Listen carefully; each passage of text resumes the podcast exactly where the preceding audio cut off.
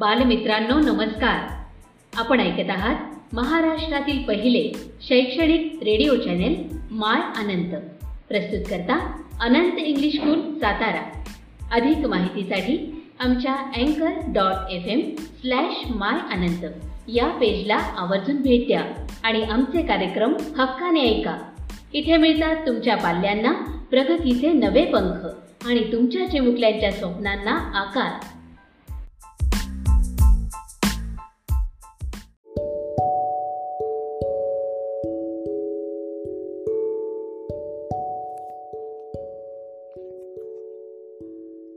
नमस्ते बच्चों। आज हम हिंदी का अध्ययन करने वाले हैं। मैं हूँ आपकी अध्यापिका गारे एस एस कक्षा पांचवी, पहली इकाई, पहला पाठ, नंदनवन। नंदनवन, यह एक चित्र पाठ है। नंदनवन, इसका अर्थ है इंद्र की वाटिका। यानी इस वन में सभी वन्य जीव मिलजुल कर रहते हैं। इस चित्र में हमें लोमड़ी, हाथी, भालू ऐसे कई वन्यजीव दिखाई देते हैं। तोता क्या कह रहा है? नमस्ते। बगुला क्या कह रहा है? नमस्कार। यानी नमस्ते, नमस्कार और प्रणाम, यह अभिवादन पर शब्द है। जैसे अगर मैंने आपको कहा, नमस्ते तो आप भी फिर मुझे क्या कहेंगे? नमस्ते या फिर नमस्कार हम एक दूसरे को इन शब्दों से अभिवादन करते हैं। देखिए, हम इस चित्र की ओर चलते हैं। इस चित्र में हमें कौन कौन दिखाई देता है और यह सभी वन्य जीव हमसे क्या कह रहे हैं? तोता। तोता क्या कह रहा है? नमस्ते, यह हमारा स्वागत कर रहा है। आगे है हाथी। हाथी क्या कह रहा है? कतार में चलो, यानी एक लेंथ में या लाइन में चलो। खरगोश क्या कह रहा है? नाचो, गाओ। तितली, यह नन्नी मुन्नी तितली हमारा स्वागत कर रही है। क्या कह रही है यह? स्वागत है। लोमड़ी कह रही है, हम सब साथ है। यानी इस नंदन वन में सब मिलजुल कर रहते हैं। झरने के ऊपर हिरन दिखाई दे रहा है। घास के पीछे शेर या बाघ दिखाई देता है। पानी में मछली है। मेंढक आओ खेले यह कह रहे हैं। यानी मेंढक पानी में भी रहते हैं और ज़मीन में भी, ज़मीन पर भी रहते हैं। मगरमच्छ है, वह पानी में भी रहते हैं और ज़मीन पर भी रहते हैं। यहाँ एक कोने में हमें भालू भी दिखाई देता है। यानी इस चित्र में हमें कई वन्य जीव दिखाई देते हैं। पहले चित्र में हमें क्या कहा है? पौधे लगाओ, पेड़ बचाओ। पौधे लगाओ, पेड़ बचाओ, ऐसा क्यों कहा है? पेड़ हमारे काम के हैं। उनसे हमें हरियाली, छाया, फल, फूल आदि मिलते हैं। पेड़ों से ही जंगल बनते हैं। जंगल अधिक होने से अच्छी वर्षा होती है। और पौधे ही बड़े होकर पेड़ बनते हैं। इसीलिए हमें अधिक से अधिक पौधे लगाने चाहिए। साथ ही पेड़ों की रक्षा करनी चाहिए। जंगलों के काटने से ही अकाल और बाढ़ के खतरे अधिक होते हैं। पेड़ बचाना बहुत ज़रूरी होता है। इससे भी महत्वपूर्ण बात यह है कि पेड़ों से ही हमें शुद्ध हवा मिलती है। अब यह जंगल क्यों कम होने लगे? जंगल कम होने के कारण क्या है? हमारी बढ़ती आबादी के कारण शहर बढ़ने लगे, इसीलिए मकानों का निर्माण होने लगा। मकानों के निर्माण के लिए, या फिर रास्तों के निर्माण के लिए, या रेल की पटरी बनाने के लिए पेड़ काट दिए गए। वन भूमि का उपयोग उद्योग स्थित करने के लिए या अवैध कटाई के कारण पेड़ कम होते चले गए। इसके अलावा लकड़ियों की बढ़ती मांग के कारण भी वन कम होने लगे। इन सब कारणों के कारणों से जंगल कम होते गए हैं। जहाँ जंगल ही नहीं है, वहाँ हमें वन्य जीव दिखाई नहीं देते। जहाँ जंगल है, वही हमें कई पशु पक्षी दिखाई देते हैं। इन वन्य जीवों का वनों के साथ अटूट रिश्ता होता है। हो सकता है कि हम वनों को केवल वन ही मान लें। हम समझते हैं कि ये मात्र पेड़ उबड़ खाबड़ धरती कंटीली झाड़िया आदि ही तो है, जिसमें कोई क्रमबद्धता नहीं होती। लेकिन हम भूल जाते हैं कि वनों में रहने वाले जीव जंतु और पक्षियों के लिए यही वन उनका घर है। वन का वातावरण वन्य प्राणियों के लिए उनका पारिवारिक परिवेश होता है। वन की धरती इन जीवों के लिए बिछोना और वृक्षों की छाया उनके लिए चादर होती है। हमें कई कई वन्य जीव हमारे आसपास अब दिखाई नहीं देते। क्यों नहीं दिखाई देते? क्योंकि जंगल कम होने लगे हैं और जंगल कम होने के कारण वन्य जीव भी कम होते गए हैं। जो वन्य जीव एक दूसरे पर निर्भर होते हैं। और वनों पर भी निर्भर होते हैं। इसी के कारण हमारे पर्यावरण का संतुलन बनाए रहता है। हरियाली में खुशहाली क्यों कहा गया है? वनों में बारिश होती है, तब उनसे छोटे छोटे तालाब छोटे छोटे झरने और नदियाँ बहती हैं। बारिश के कारण इन स्रोतों में वन्य जीवों को पीने के लिए पानी उपलब्ध होता है। तथा पेड़ पौधे अन्य जीव जंतु जीवित रह सकते हैं। जहाँ वन होते हैं, वहाँ बाढ़ आने की संभावना कम होती है। जल ही जीवन है क्यों कहा गया है? जल को जीवन कहते हैं क्योंकि जल पीकर हम अपनी प्यास बुझाते हैं। खाना बनाने के लिए भी जल का उपयोग होता है। नहाना धोना बर्तन की सफ़ाई फर्श की सफ़ाई जल से ही होती है। खेतों को सींचने के लिए पानी चाहिए। मनुष्य नहीं बल, बल्कि सभी प्राणियों पेड़ पौधों जीव जंतुओं का जीवन जल पर ही निर्भर है। यदि जल न हो तो कोई जीवित ही नहीं रह सकता। इसीलिए जल को जीवन कहा गया है। तो बच्चों, आपको समझ में आ गया कि नंदन वन में सब हर एक दूसरे के साथ कैसे बनाए रहते हैं? जहाँ वन है, वही जीव जंतु है। और जहाँ जीव जंतु है, वहाँ वही पेड़ पौधे होते हैं। हमें अगर वन्य जीवों को बचाना है तो ज़्यादा से ज़्यादा पेड़ पौधे लगाने चाहिए और उनका संरक्षण भी करना चाहिए। इसके अलावा मनुष्य के लिए पेड़ पौधे ही बहुत आवश्यक होते हैं। मैं आपको एक कविता सुनाऊँगी। यह कविता मेरी प्रिय बाल कविताएँ इस कविता संग्रह से ली गई है। इस कविता के कवि हैं श्री प्रसाद जी। उनकी कविता है हरियाली आई। इस कविता, कहानी की और हमारा निर्देश करती है। इस कविता में एक दानव है। दानव यानी बुरे बर्ताव करने वाला, बुरा इंसान।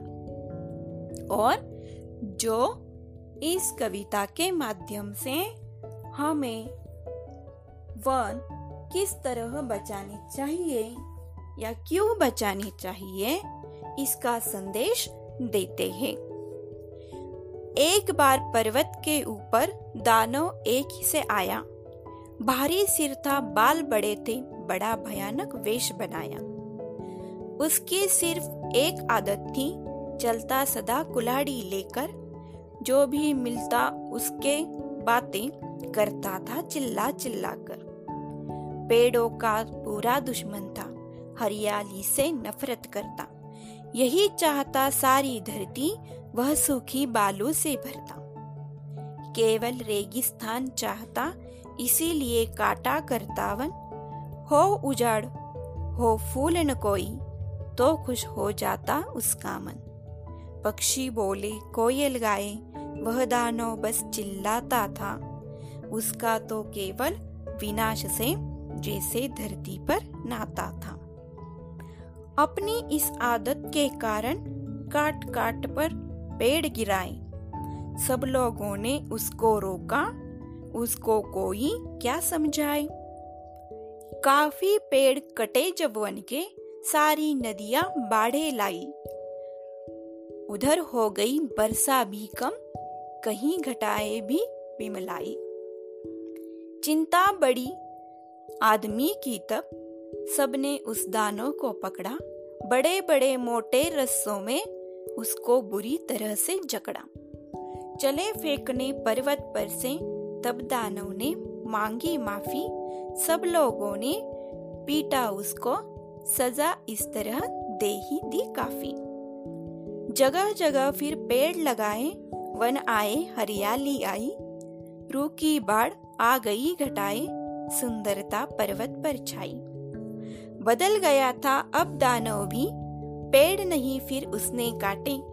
पर्वत पर रहने वालों के उसने भी सब सुख दुख बांटे। बहुत पुरानी यह यह घटना सुनी सुनाई है बचपन की। आज लोग फिर पेड़ काट कर दशा बिगाड़ रहे हैं वन की। इस कविता में यह बताया गया है कि यह बुरी वर्तन वाला दानव हर दम हाथ में कुल्हाड़ी लेकर पेड़ काटता ही रहता था। उसे कोई सुंदर कुछ अच्छी नहीं लगती थी। वह बस चिल्लाता ही रहता था। लेकिन जब दूसरे आदमियों का उनका एहसास हो गया, तब उन्होंने उस दानव को पकड़ा और मोटे रस्सों से बाँध दिया और पर्वत से फेंकने लगे। तब उस दानव ने लोगों की माफ़ी मांगी और सब लोगों ने मिलकर जगह जगह फिर पेड़ लगाए। पेड़ लगाने से हरियाली आ गई। बाढ़ रुक गई और सभी तरफ़ सुंदरता छा गई। मानव की तरह यह दानव भी बदल गया।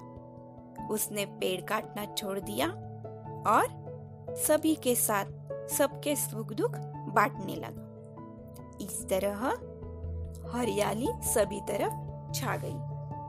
यानी इस नंदनवन में जिस तरह हरियाली है, हमें भी हमारे आसपास ऐसी हरियाली बढ़ानी चाहिए। गर्मियों के दिनों में आप जो भी कुछ फल खाते हैं, उनके बीज होते हैं, वह इकट्ठा कर कर आप बारिश के दिनों में उसे लगाकर छोटे छोटे पौधे बना सकते हैं। और फिर खुले मैदान पर वह पौधे लगाकर उन पेड़ों का संरक्षण भी कर सकते हैं। देखो बच्चों, अब आपको इस पाठ से यह जो सीख मिली है, पौधे लगाओ, पेड़ बचाओ और जल ही जीवन है।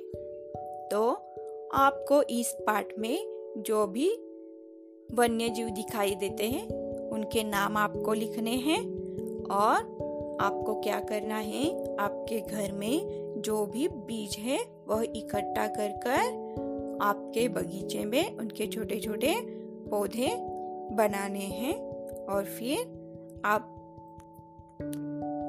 को जिस वक्त समय मिलेगा, उस वक्त आप उसको पेड़ पौधों को लगाएँगे।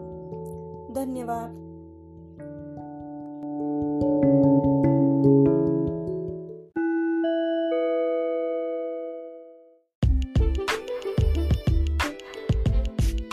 पाठ चार, जोकर।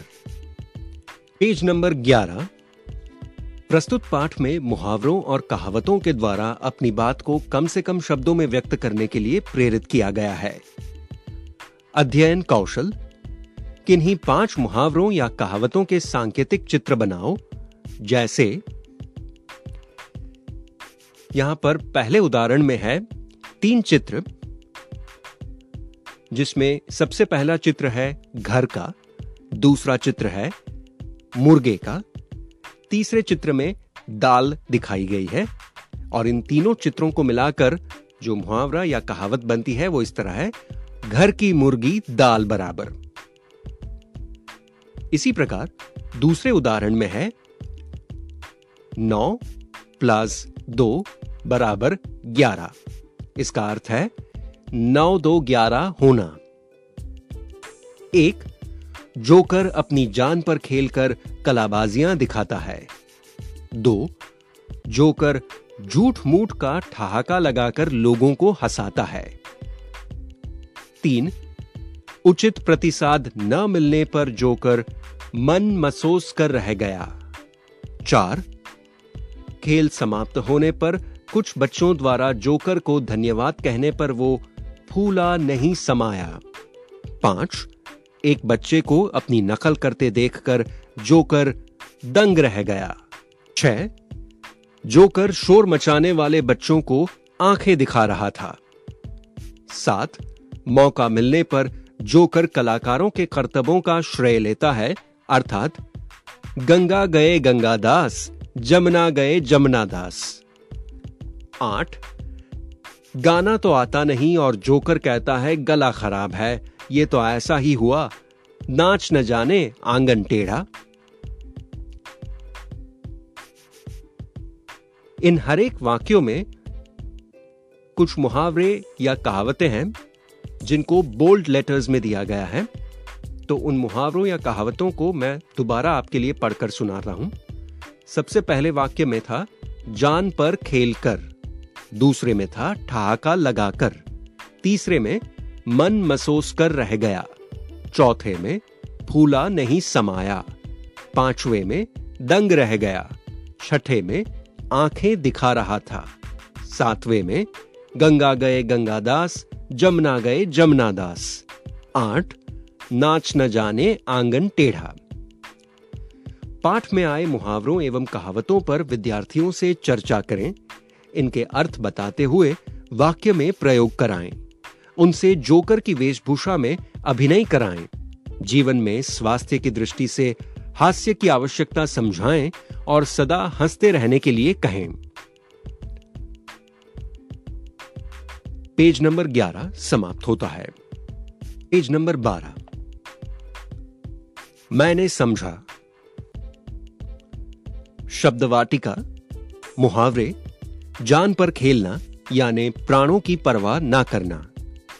ठहाका लगाना, यानी ज़ोर से हंसना। मन मसोस कर रह जाना, यानी कुछ ना कर पाना।